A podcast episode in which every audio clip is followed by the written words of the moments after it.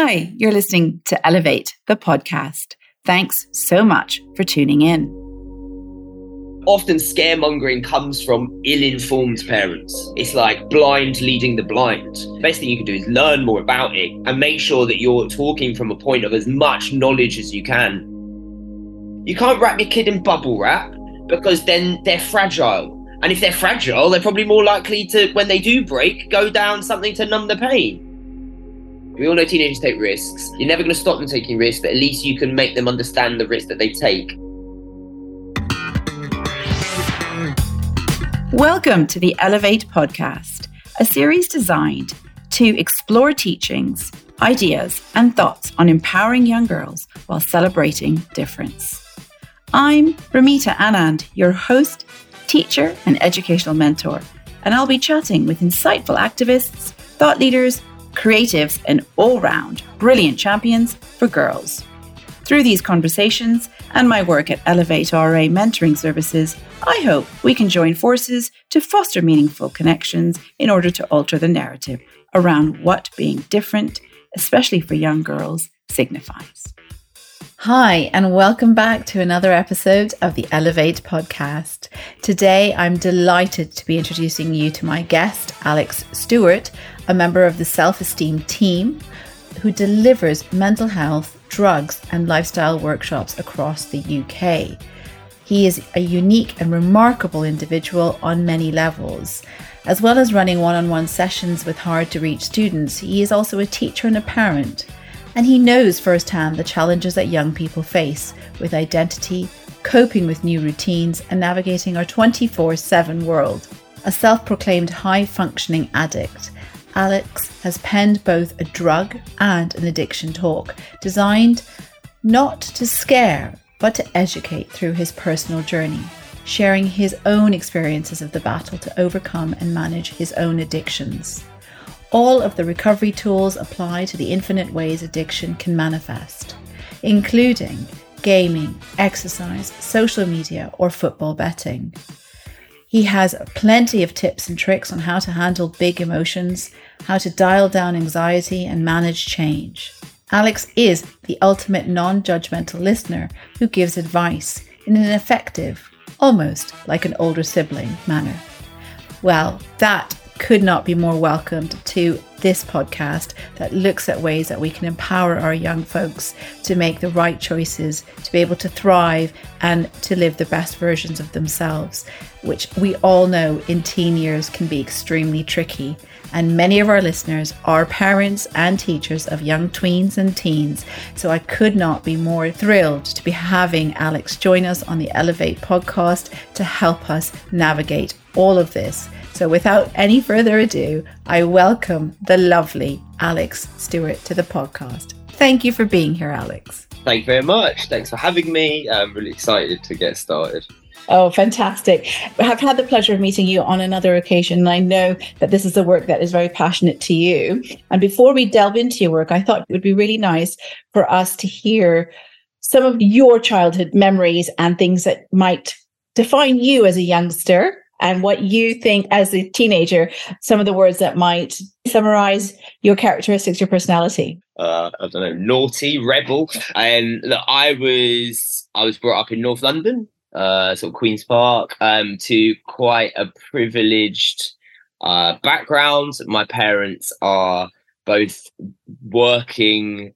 I mean, I hate the class system, but I guess upper middle class, that sort of vibe. And my dad was sort of big in the government, who's in the Department of Education, surprisingly. And my mum owned a publishing company. And so I was lucky to have a really stable childhood. Yeah, I don't really know how else to say that. You know, I went to private, I was privately privately educated at primary but yeah, I, I think the thing that defined me, or the thing that I remember the most, is I was just that naughty child, and like ever from ever since I can remember. I mean, I, I originally was at uh, my first primary school only from year one to year three, and all of my memories of that is breaking the rules if my like, like I say my talks, my primary school record was my criminal record, it would read like assault, vandalism, theft. You know, like I, I sort of dip my hand into everything, um, and I've reflected on that quite a lot. I guess it was the sort of rush of doing it, maybe.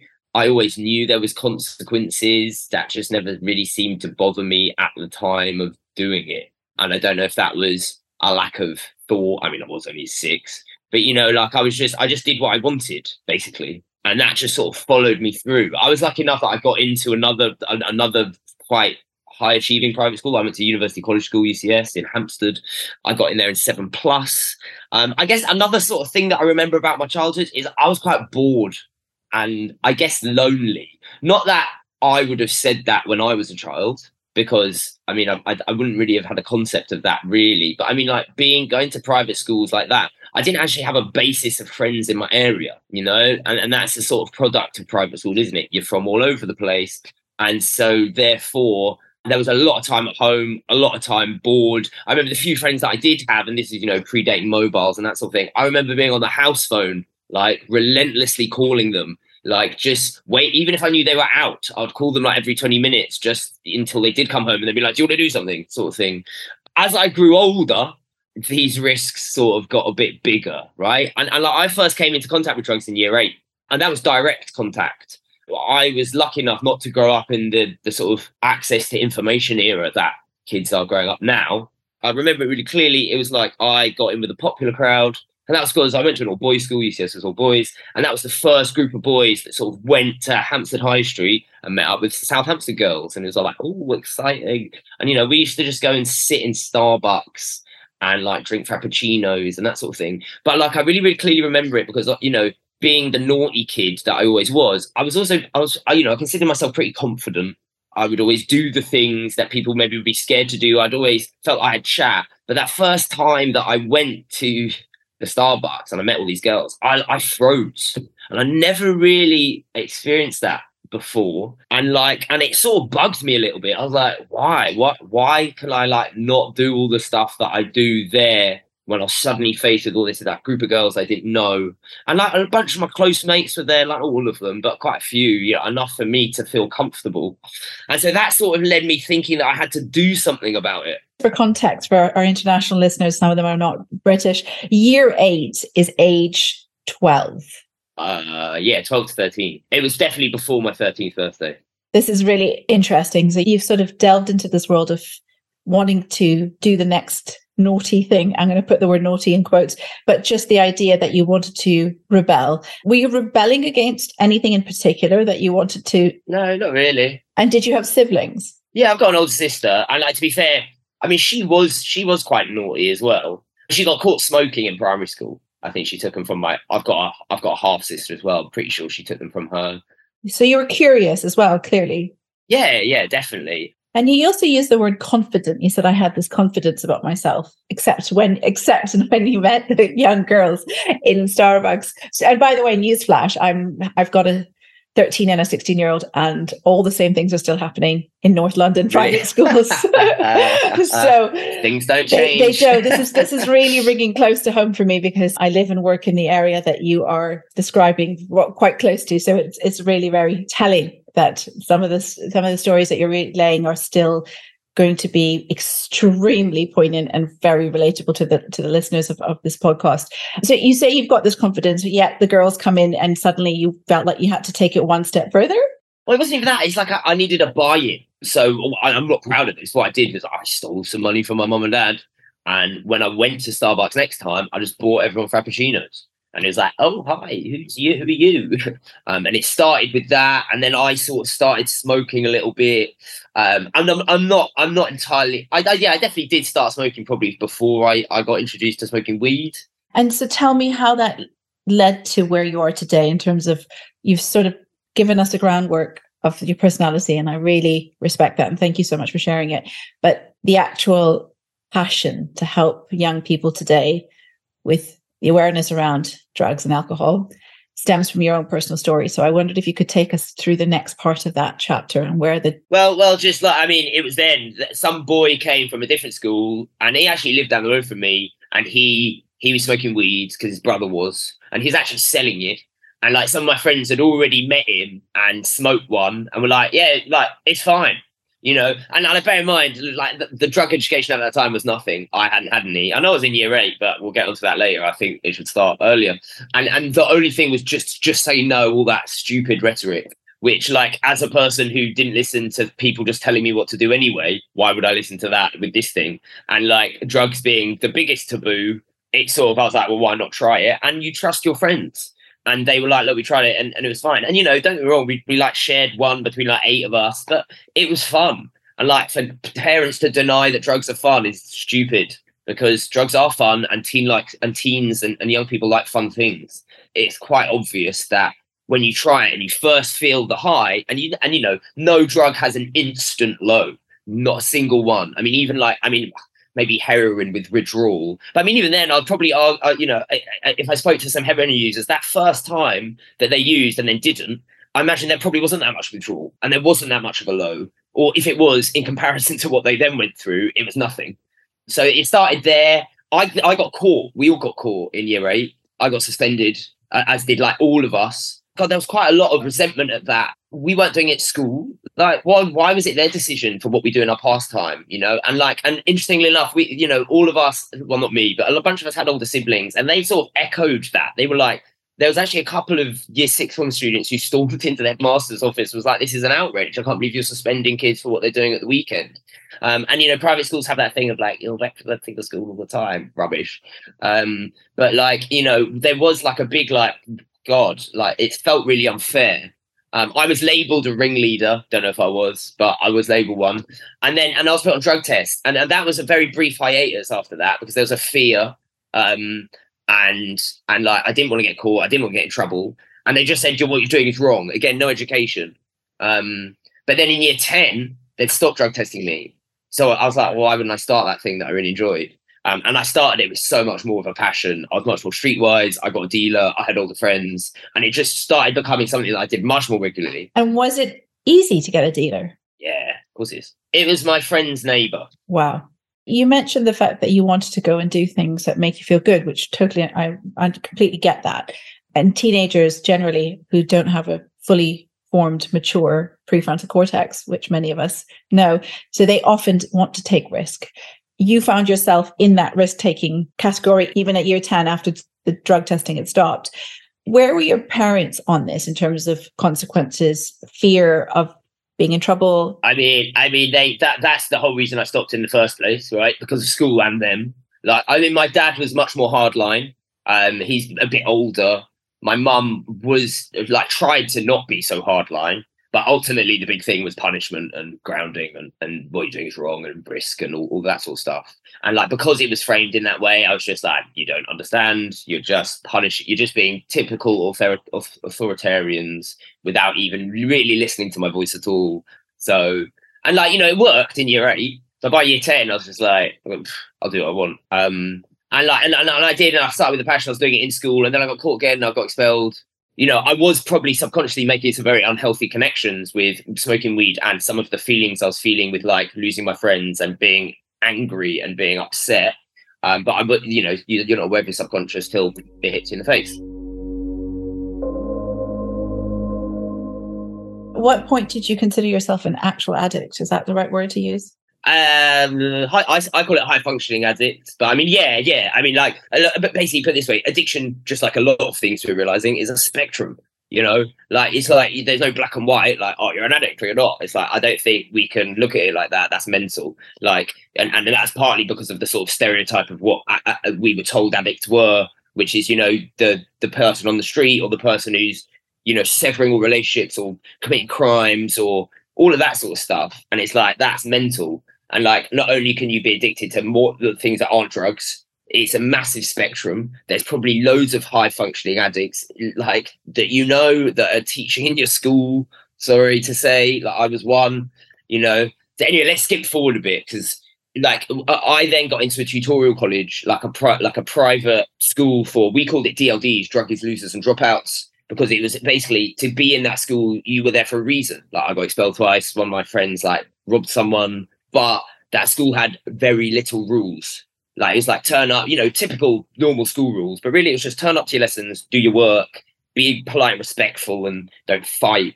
but other than that, like they let us do what we want. Like we could go out, like at you know at GCSE, we could go out for lunch. If we didn't have a lesson, we didn't have to be in school. Like we were wearing on clothes, and that allowed me basically to smoke all the time. Um, and, and, and don't get me wrong, I got caught a few times in that school. Don't know my parents know about this; they will know. But I got caught a few times in that school, and they never expelled me. Partly maybe because I was I was one of the highest achieving students there, so they didn't want to because of stupid league tables. Thanks, Tony Blair. But um, but also I guess because of the understanding of like, well, like why would why would we kill this boy's potential of achieving stuff just because he's doing something like he's not it's not like i was rolling up in the lesson and blowing it in their face. So it's like ultimately actually what you know other than to himself but you know what uh, like expelling me probably would have been even worse. So the evidence gathering isn't really proving you or putting you in a place where you feel like right this is detrimental for me. This is actually fine well, I mean, yeah, I mean, I was a I was a blasé teenager. Do you know what I mean? Like, and I was I was ignoring quite a lot of things that were happening in, in the back of my head, or or not really aware of them. But I mean, it was it was towards the end of that year that I got introduced to hard drugs, and and and and like, I was very adamant I'd never do that. I was like, no, just natural uh, weed and maybe mushrooms, blah blah blah. Um, but like all it took was one of my friends to just try it and be like, you know what, it's just exactly the same as when you start smoking weed and they said don't smoke weed. And like you know and like i hate the idea that weed is a gateway drug like you know but it, it, it's the way that it was it was sort of made you're made to think it's a gateway drug. Like you smoke weed and then you'll take crack sort of idea. It's like it's not that it's just more the it's more the you're creating this idea in your subconscious that everything i was told isn't necessarily true because now i'm doing it and none of this stuff is happening. Um and so therefore it, it, it does logically make sense that it's a bit of a gateway because you're like oh then why wouldn't it be the same for all these other drugs so i started taking party drugs when i was like 17 like maybe end of 16 17 beginning of as level it started like coke and pills uh I we, and, and mainly because it was because I got into raving. Like, I love drum and bass. Like I started loving that music. I started getting into clubs. A friend of mine was making fake IDs, and it became this thing that. And it was always. And don't get me wrong. Like my addiction has always sort of been recreational to some degree, from very, very later on. Um, but you know, so then we were doing that, and I did that all the way through. And again, I was like, look, it's not affecting me ac- academically. By then, I was quite paranoid, to be fair. Not like really bad, but there was definitely elements of paranoia entering into my life. Um, but again, I just sort of batted that away and felt like I could handle it and, and stuff like that, which was foolish because it, it just started to get really out of hand. Um, I went to university and I had a brief hiatus mainly because and I'll talk about this in the talk, but you know, my environment changed. I was a drama student. All those drama students, I hadn't really connected with the ones that took drugs, and not many of them did. Um, and so, like when I was at university, I just didn't take it. Not because I mean, if I had the opportunity, I probably would have, but I just didn't, and I didn't think about it. And so that's you know the idea of that sort of level of addict, where I was like, no, I've got to find the drug takers in the university. No, I didn't. Like I just was happy doing drama and that sort of thing. When I came home, I still had my friends, and back in that environment, I still did drugs. And and ultimately, and, and what's interesting is like their their drug taking, no blame here, but their drug taking sort of started accentuating. Like we used to just do it in the club and then go home, or like maybe some of us would go home together, but would never carry on taking them. But now they do this thing that we we, we call an after jam, where you, you go and if you have stuff left, you still take it, and potentially you might even get a little bit more, and you sort of extend the night till some point the next day. Um, anyway, during university though was the rise of mephedrone. I don't know if you're aware of what that is. It was a legal high that you could buy over the counter. It's what um, made the government do the 2016. I'm not going to remember the name of the law now. The 2016, not the psychoactive law. Anyway, it was a law basically that passed that any any substance that's psychoactive that affects you is illegal if you're taking it for that reason. But before that, you could buy this mephedrone stuff over the counter. And so suddenly in my second year of university, all these people are like, I don't take drugs. I never take drugs. Oh, God, they're illegal. Like, oh, what? You can buy this over a counter. Oh, yeah, I'll take that because that's safe. You know, and it's interesting the link to vaping there. But, you know, and they were like, and suddenly all these people were doing it. And I, honestly, I've never seen so more dangerous drug taking. Like, at least we knew what we were doing was illegal. And so there was a certain element of restraint and like just understanding. It's not like I'll go to a, a, a club and pop 30 ecstasy pills. You know what I mean? But like honestly, there were people and they were doing it just all night, going and doing it at school, going to work, and like it that that was mental. Like when I was trying to show them, like you're still doing a drug, and like some of them just wouldn't have it. Then when, when I came back from university, I wanted to be an actor. It was also mid recession, And like I just went down this massive spiral. My acting dream went down the drain, mainly because like I wasn't prepared for the industry. Industry is really cruel. Um, I didn't have the chin for it, and I didn't have any industry training. friend of mine did super well, and we had the same agent, and I just had no idea why. Why wasn't I getting the same auditions he was? And it made me just really, really had a really poor thing of mental health. And because all of my most of my friends worked in the clubbing industry, that was the only work I could sort of get, if any work at all. So it's like I started working in raves. So my drug use increased. And that was not like a I want to do more drugs. I'm going to work in raves. It was just it, that's just what happened. And also because my mental health was so bad, I was making all these bad connections with it was helping. And not like a conscious one. Never get me wrong. I wasn't like, God, I've got to get a pill because I feel so sad. But it's just like my brain was going, it is making it a bit easier though, isn't it, mate? And like, and, and by that, and now by now, this is when my paranoia and stuff was actually getting way out of control. Like sometimes the end of nights, I was having paranoid delusions, thinking people were talking about me, thinking people were like making up languages because I got to sometimes I got to a point where I couldn't talk because I, I was so mangled, and I felt everyone knew that, and then they were mocking me for it. And like I, I, I spent probably I, I don't know how long, but like say let's say a year just thinking this and never even be able to speak about it because like not showing if it was true and weird. When I did finally speak to my mates about it, they're like, God, that is not happening. But so you know, so that's what kept me afloat when I was unemployed. But then when I was a teacher, like I had money. So if anything, I could have done more. But no, you know, I was more busy. And, and I and I liked teaching. It wasn't, you know, it wasn't just a job for me. Um, and so there was times I had work and all this stuff. So yeah, my use decreased, and also like I stopped going to raves and that sort of thing. But what I found was that I just started doing it in other places. Like I do in the pub, or I do it like in some mates and a house, or like house parties. And like to begin with, those paranoid delusions sort of ebbed away a little bit because I wasn't just like with a bunch of randoms and that sort of thing. And so I was like, oh, that, that's fine. That I was right about all that stuff. And, but then it just happened with my really close mates, which was so hard to deal with thinking that people I know and trusted for so long, they were doing all this weird stuff to me. And, and like I'd constantly have to tell them, and like, you know, they have these weird nights, and we, we call them wig outs. And you know, this happens to a bunch of my friends. We have these wig outs where we just we're certain this stuff is happening and it's not. Or you get like an idea in your head, or you get you think someone's doing something, or that sort of stuff. And when do you hit your do you want to call it rock bottom, or when do you hit your lowest point when you realize you're in trouble? Uh, it's an interesting one, but I, you know, I don't know if I ever hit complete rock bottom, like as rock bottom is phrased. You know, like because rock bottom is linked to like you know real serious addicts on very very harder drugs. Which again, I don't really like that phrase, but I'm just sort of matching the language that people understand. And it's just like I don't necessarily think it, on the addiction spectrum, maybe I hit rock bottom. I get it just it just got to a point where I realized I can't continue to do this. Mainly the birth of my first child.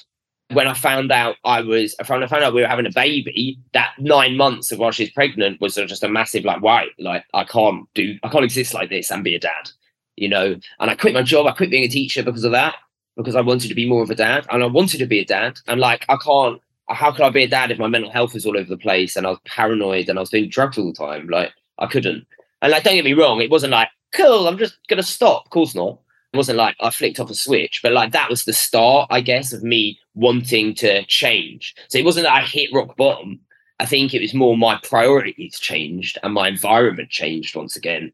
So then, you know, I had my first child and it was rocky for a couple of years. Don't get me wrong. I mean, like, I think the party drugs were easier to stop, definitely. Smoking weed was not as easy to stop. I mean, it'd been a 20 year habit. Did you seek help? you know what N- not not really i mean not not like professional right like obviously like i've got a massive support network and i thank my heavens for it i've got a very supportive wife um family sister you know i've never uh, and, and like it could be a deep ingrained thing from because i'm a product of that old mental health thing of like you know what we all thought therapy was which is so so wrong. And, and it's not the advice I give, funnily enough. You know, I'm like I'm like all for therapy and I encourage everyone to do it. And being able to speak objectively to someone is great. I, I like, personally, I just I guess I think uh, for me, my whole support network, I feel offers me that. So I've never felt like I've had to go down that route yet. And don't get me wrong, I might, and and and, and I'm not closed off to it.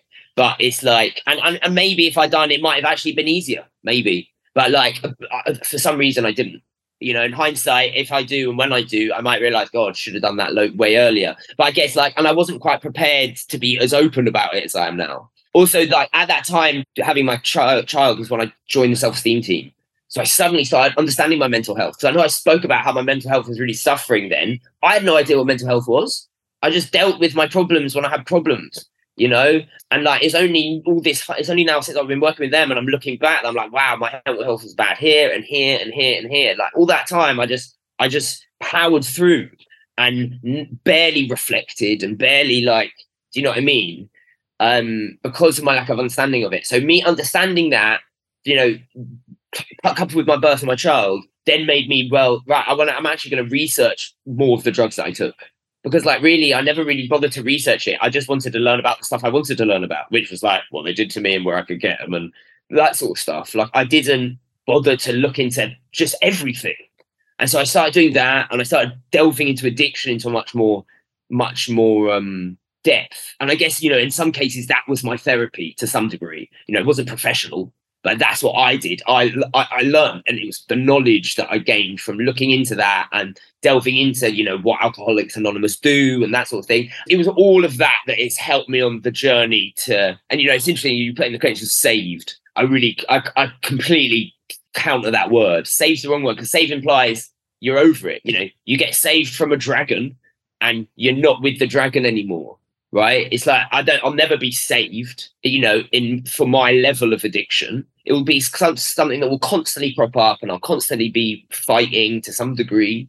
It's just what enables me to win the battle and to keep winning it i guess. And you know and, and i use battle loosely because as i said like you know if we talk about the spectrum maybe i'm somewhere in the middle closer to not heavy addict.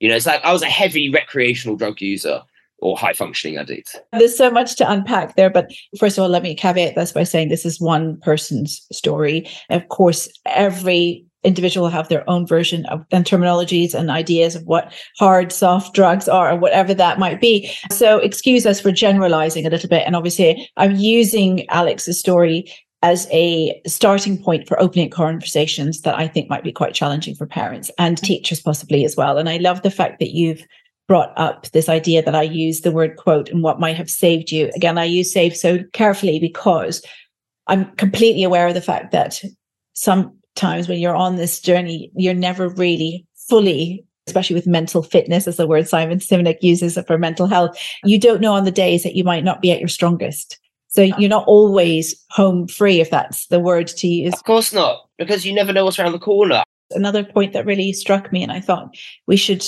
maybe reinforce and highlight is the idea that giving a child or a young adult like yourself an ultimatum or a threat or the consequence of you might not stay at the school not necessarily the right ways to motivate a young person.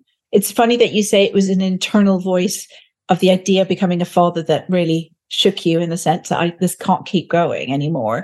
Mm. It doesn't work, does it? It doesn't. It doesn't no, solve no, anything. It's, it's got everything's got to come from the person. Like you know, I mean, and, and, don't get me wrong, I get because that was what's so interesting about working the Highgate job that I did where I met you. Because like schools are in a tricky position because they would love to not have to do that, but like drugs are illegal and they can't be seen to like to not have a policy on it.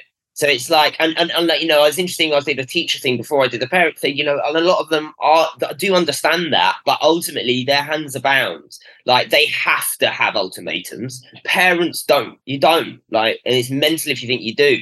The idea around scare tactics, what is your opinion on that? Pointless. No, I mean, I'm a product of scare tactics. Didn't bother me in the slightest. Didn't even scare me apart from like when I was getting, apart from like when I was really young. But you know, by the time I hit 16, 17, couldn't scare me. You're joking.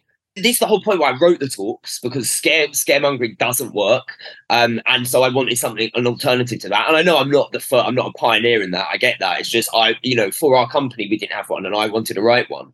It's also often scaremongering comes from ill-informed parents. Sorry to say, it's like blind leading the blind if you're thinking about how you're going to talk to your kids and you're thinking scared, scared, scared is going to work, no rubbish. The best thing you can do is learn more about it, be informed yourself, and make sure that you're you're talking from a point of as much knowledge as you can. And that might not be personal experience, of course, but like you, that doesn't mean you can't learn a hell of a lot about it.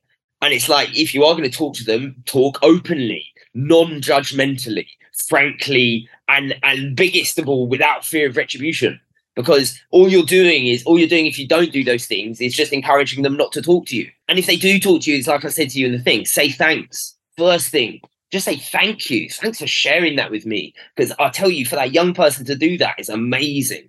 And and you know, and, and that's what you want, really, isn't it? So if if that's what you want, you've got to create the environment for them to do that. If you're not going to create the environment for them to do that, then I'm going to do it you say that these conversations are really important and i 100% agree with you which is one of the reasons i have this podcast is to try and give parents a bouncing board from which to jump off of. The idea being that they've heard it somewhere and they know it's possible and it will make a difference to create that safe space. But is there an appropriate age or time that you think in a child's a young person's development that you should be bringing this topic up? Because some parents might think if it's not going on it's too young I had this conversation with a, a, physician about puberty and periods with young girls and you know all of that too. Like is there an actual age which we sort of have with some idea around when kids hit puberty. So we think that giving them some information beforehand might be useful. But with drugs what do you think?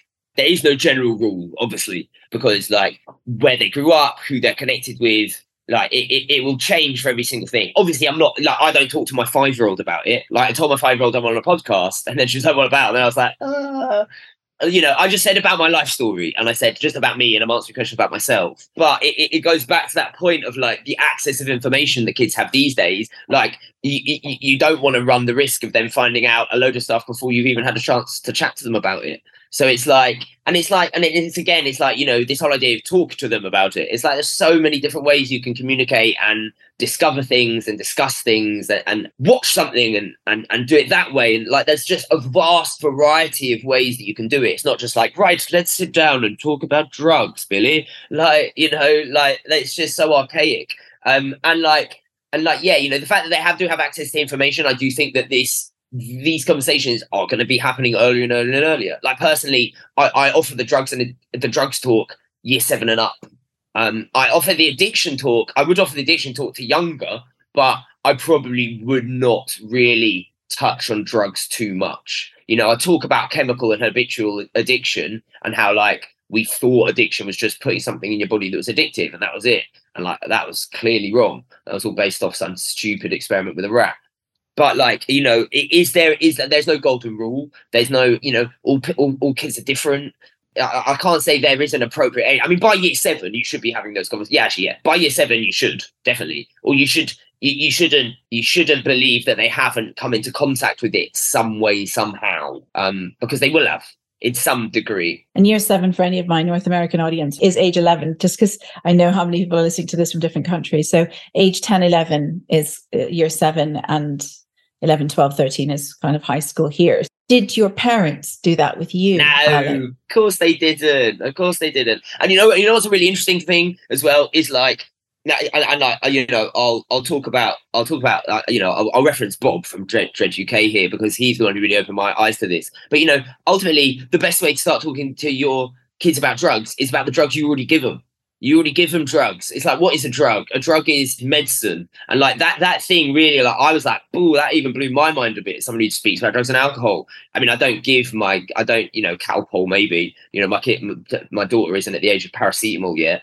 But, you know, it's like, are you giving your kids paracetamol? Are you going like, God, I feel so stressed. I've got a headache. I'm so stressed. I'm to take paracetamol. Or like, I'm to come home like, God, I need that glass of wine. It's like you're already laying the thing of taking a drug. Yeah, it's legal, still is one, and, and the main thing you're doing there is you're escaping. And, and it's like we all have a different way of escaping. And, i'll talk about this a little bit more a little bit later but you know it's, it's just that sort of that disconnect of us versus them adults versus parent, uh, adults versus teenagers when actually we all do the same thing. We all look to escape or relax or forget when we're stressed or we're, we're coping with something. And ultimately there's just a root cause to it and we need to address the root cause and don't demonize the whatever they are using to escape like try and encourage a different route of escape and understand that you do it too.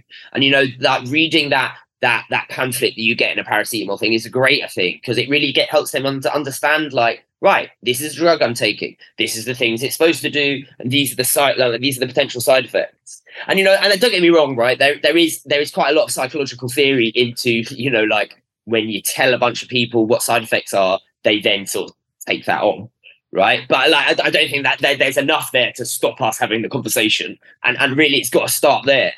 And because then when, when you do start to have that conversation about illegal drugs, it's not just something like completely like, we're now going to talk about drugs. It's like, oh, well, actually, there are drugs that I've been taking legally, you know, Yeah, I think you, you put up a, almost a big barrier between you and your child if you sit them down and say, right, just got to talk to you about drugs and the illegal uses of it and all of that. It, it doesn't create an open, honest, safe place for children to feel that that's a place they want to keep coming back to. It's something that they, like you did, you heard it, and then in one ear, out the other is basically what kids will do.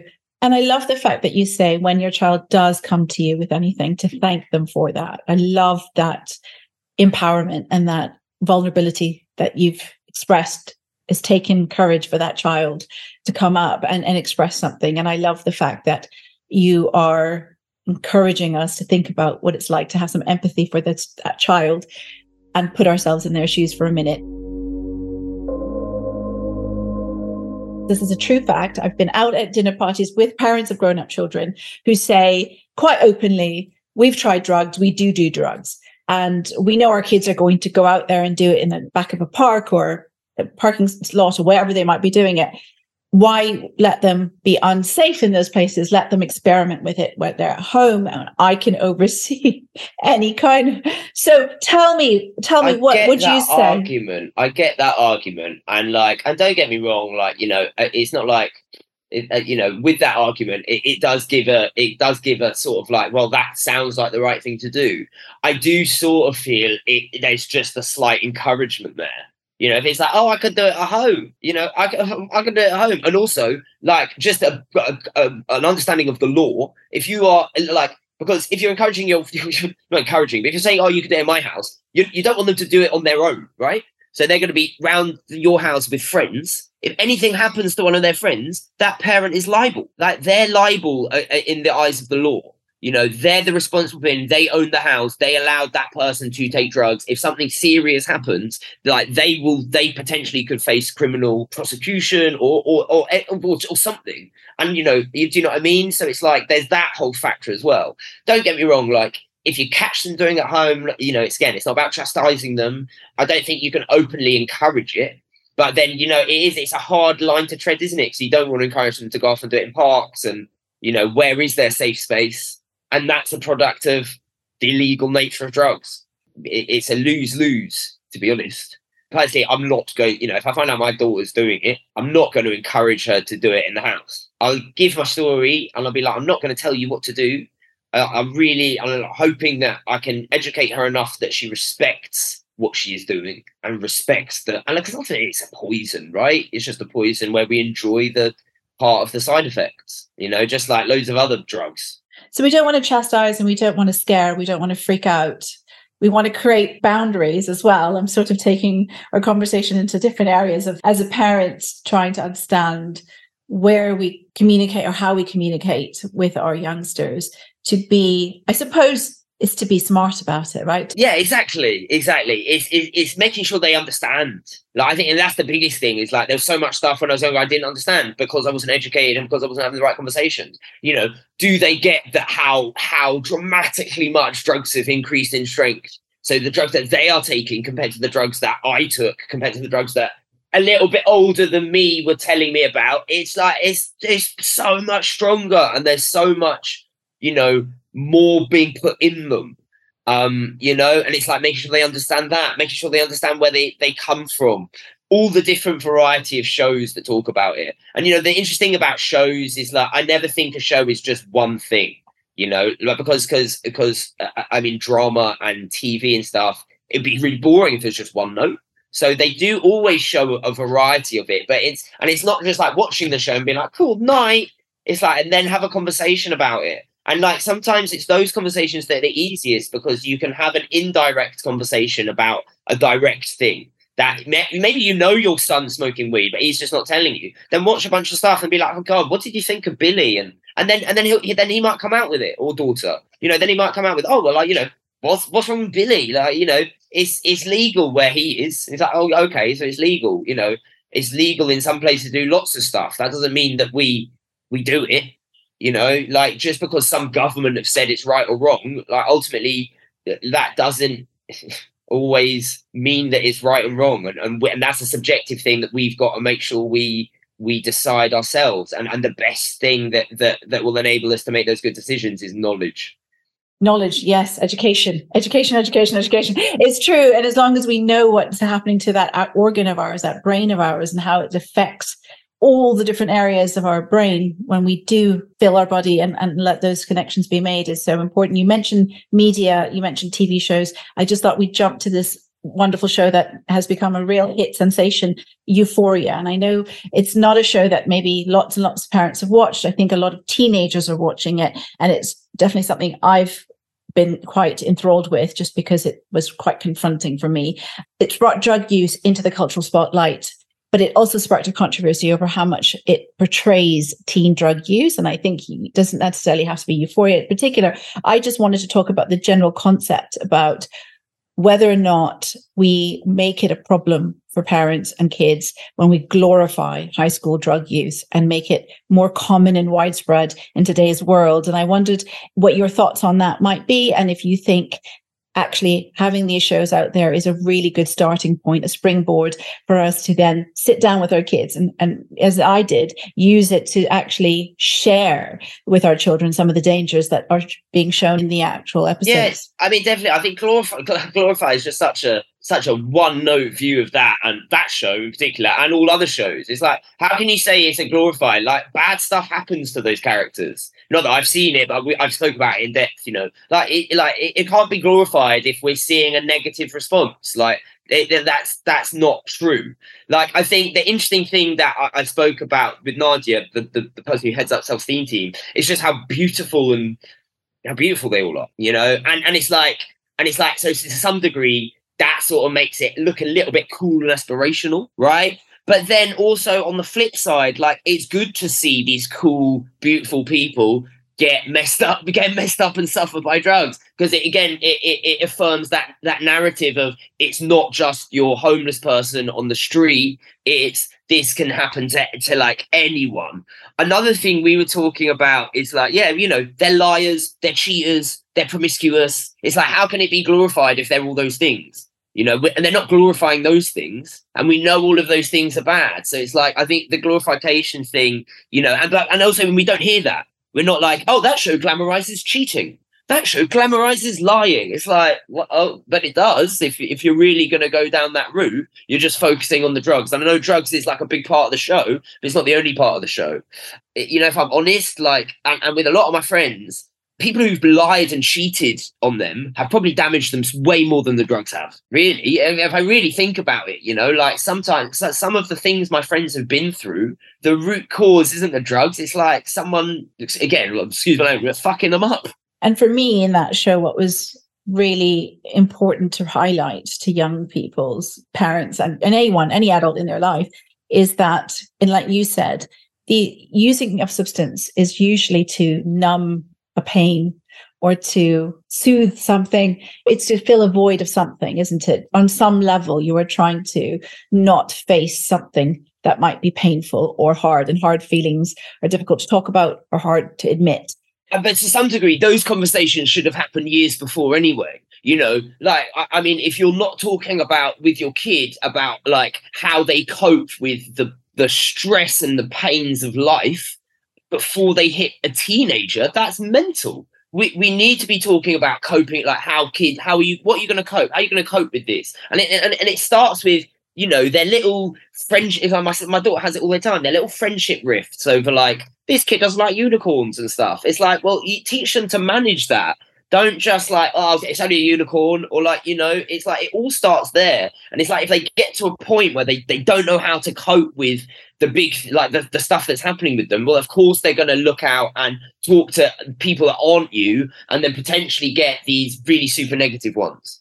Just to go a little bit back to the euphoria thing, it's like the focus on the drugs thing sort of makes it like blind to all of the other vital things that are affecting teens. And also, it's a bit of a scapegoat do you know what I mean? It's like, oh, it's the drugs. It's not like, you know, it's a bit like, you know, Marilyn Manson was, you know, responsible for Columbine, not like the widespread governmental failure, closing down of youth clubs. Like, do you know what I mean? It's like, oh no, it's the drugs, guys. Like, God, if we illegal drugs and ban that, it'll all be great. It's like, no, it won't. It'll just be something else. It's like, why don't we address the, you know, the fact that they're bored, they have nothing to do, they have no places to go, and like we're not necessarily educating them to deal with this mental world that we're living in. Like, I mean, to, like here and today, just think about the last five years. It is just crazy. Kids are so aware of it. If I reflect back to when I was a kid, I didn't read the news. I didn't care about the news. I didn't care about anything like to do with that. I didn't know, you know, Tony Blair, and I couldn't give a damn about any of that. I can talk to a year nine year old, year nine student who knows about Boris Johnson and sleaze, and you know, it's like it goes back to that access of information thing.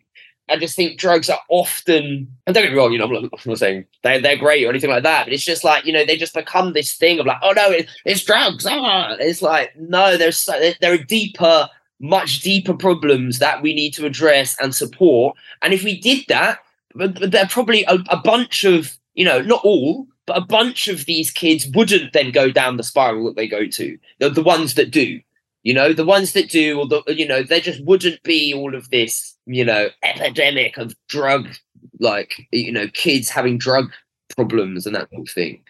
Yeah. And I think taking accountability and making sure we shine a light on those people that are responsible for helping young people create a world where they are stimulated, challenged, motivated and doing things in, in the right way. But I think a part of this conversation, the thread of this, and again, there was another film, Beautiful Boy with Timothy Chalamet, that highlights the same thing. And I think one of the reasons I was so intrigued by your talk and wanting to bring you onto this podcast was this idea that you have to be of a certain ilk or you have to come from a certain background, or you might have to have a genetic disposition of families with mental health issues that might lead you down the drug addiction path.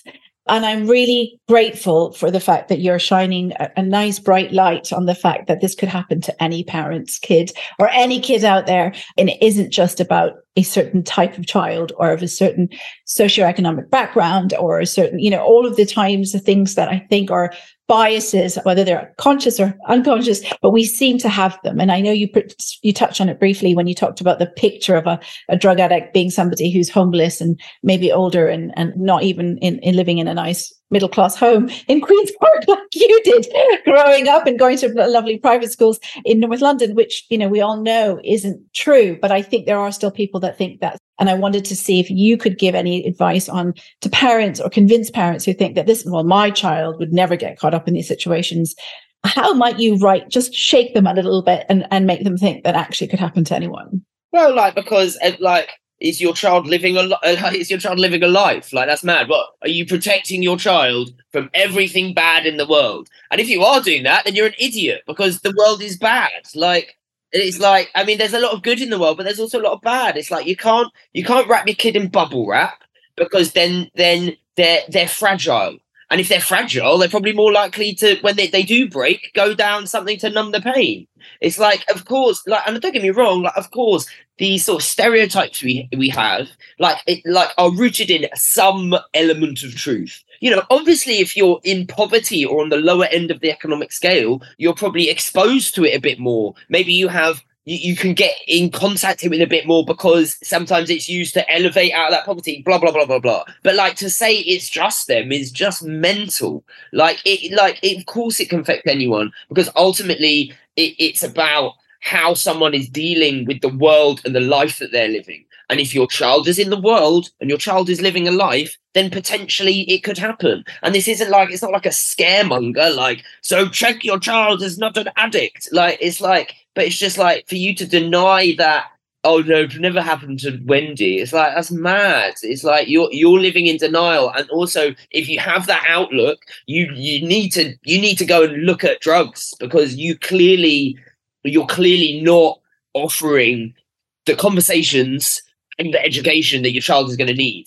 Of course. And what would you say to your young students or people that come to work with you or use you as a mentor if they are find themselves in circles or in friendship groups where even if they know it's wrong and they don't want to use it, it's the idea around peer pressure or the idea of trying to fit in. Two things right? Teens don't want to listen to parents. That's a that's the last thing they want to do which again is a very normal part of development. So here we are. We've got these kids that are subject to what you say the world is a mad place and it's easy accessible. It's out there everywhere. And the idea that we want our kids to understand you need to be educated on this stuff and you need to understand what it can do to your brain and what addiction means what do you do if they are saying, well, it's not me, it's just my friends, it's just not my friends? What would advice would you give those parents? Ultimately, the thing that is going to enable peer pressure is them knowing.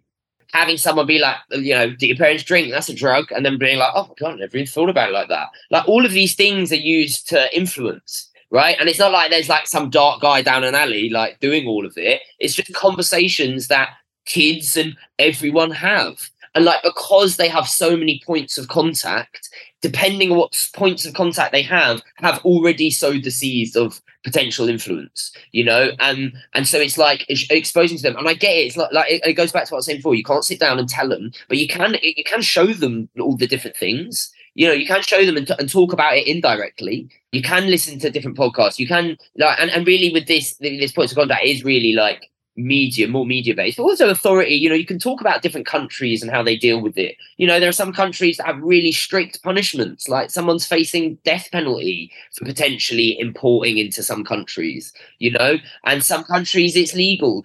America had a war on drugs. Now they're legalizing and decriminalizing it because they've lost the war. Ultimately, with the uh, with the peer pressure thing, a big thing I say to, to young people is you don't need toxic friendship groups like at all. If you're there and you're feeling their pressure and you don't want to be there, just ditch those friends. Like it, I know it seems mental for me to say just lose your friends, but it's like there's this thing. I, I, mean, being in school is a weird, even though it opens your mind in a lot of ways. Socially, it makes you very narrow-minded in some degree because it's like you just that is your world. Your world is your school, and the little your little world outside with your family. And yeah, that could be quite broad. You might travel and all this sort of thing. But it's like you just don't make the same amount of connections as you do when you leave and you go off to your university or your job and that sort of thing. And you just realize like, wow. And it's like, you know, you think about it in circles of existence. It's something I talk about in my talk. And and and, and like I'd argue a, a, a kid's circles of exist- existence, uh, there aren't that many, you know. So if you're telling them get rid of one, they're like, "What? Like, how could I do that?" But it's like actually, it's like that. You know, that's one of the best things you could do. You know, and it's like, and, and like I, I, I, uh, like I think always have an escape plan is a really good piece of advice. Like and and and and for parents like these are the rules of an escape plan right you because and hopefully your your your child will do it with you but they, they can just do it with another trusted person an elder sibling or someone that they really really trust. But the idea is is you have a code that can be a text message it could be an emoji it could be a, a number it could be a word. When that word is texted the parent or safe person calls up makes an excuse gives them an excuse to give then that person can leave whatever situation they are not comfortable with and when they get in that car or however they're picked up or anything like that, they don't have to explain themselves. Very important. They don't have to explain themselves. There's no retribution. If they want to, they can, of course. And obviously, hopefully, it's an environment where they can. But if not, it's just like, cool, I'm glad I could help you and save you from whatever it is that you feel you need saving from. Um, and that is a, ma- I think that's a really, really helpful tool. You know, peer pressure is a really hard thing and I can't take credit for that either. That that is that is actually from a woman who created a charity. She just got an MBE or knighthood maybe because her son died from taking MDMA. Um, and this is one of her pieces of advice. I mean, I'm sure it wasn't hers to begin with, but I just think it's a very, very, it's a really, really good thing to have because that that is what I think that's the thing. You're there, you're there, you're being encouraged. You don't want to lose face, and I get that. Um, you don't want to lose face, but you also don't really want to do it. And ultimately, uh, enough time will pass and you just do do it. We all know teenagers take risks. It's just, and, and you're never going to stop that. Just try and inform them so much about the risk that they're taking so they can understand the risk. You know, you're never going to stop them taking risks, but at least you can make them understand the risk that they take. And so hopefully they make that that better decision to not take the really risky risks, you, you know, more safer risks. You know, and, and, and if anything, and you can encourage that by taking them on risky activities. You know, fill that risk void by by facilitating some risks that they can take that are more managed. Just wanted to end on a couple of personal questions about your own journey again and tying the interview back up to if you could go back and do something differently in your teen years, would there be something specific you might point to? I mean, no. I like and, and that's just because of that's just because of that's just such a negative pattern of thought like I hate, like I hate it, and I did. I used to do it quite a lot, and I've just trained myself out of it. Um, what's the point? I can't change the past.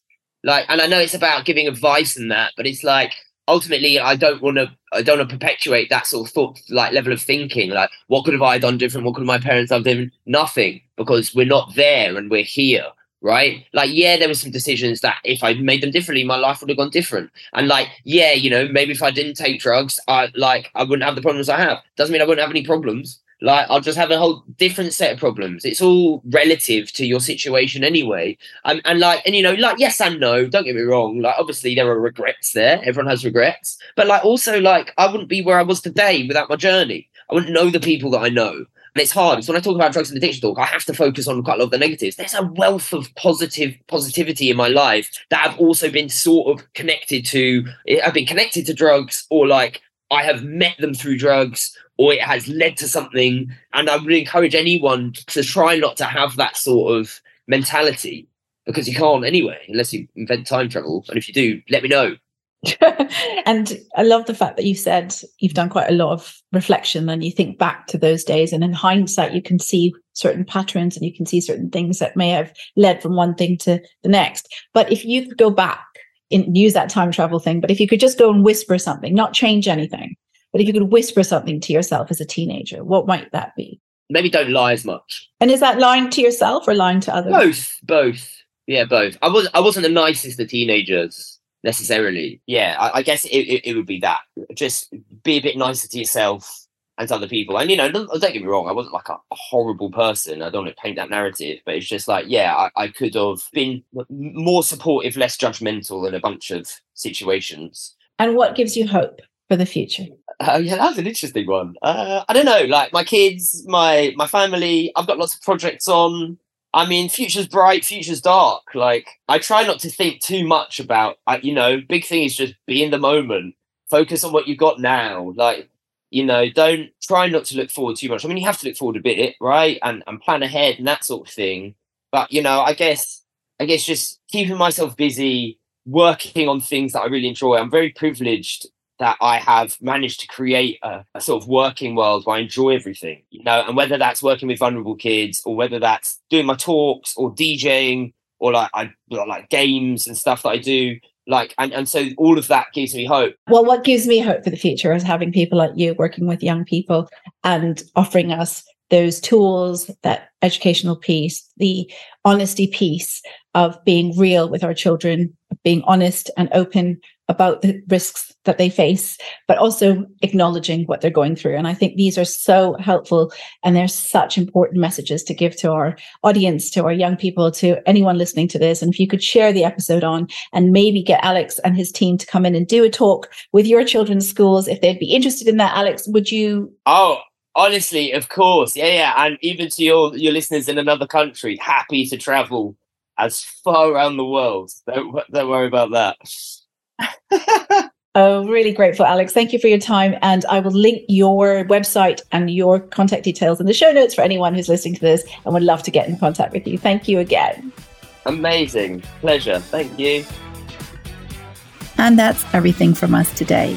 Thank you to all of you for joining in and being part of these very important conversations.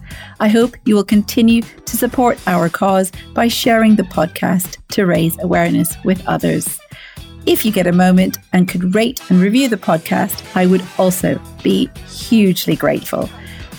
I'd like to extend a very big thank you to Ryan Prestipino from the Pine Studios for all the hard work that he does to help me bring this podcast to all of you.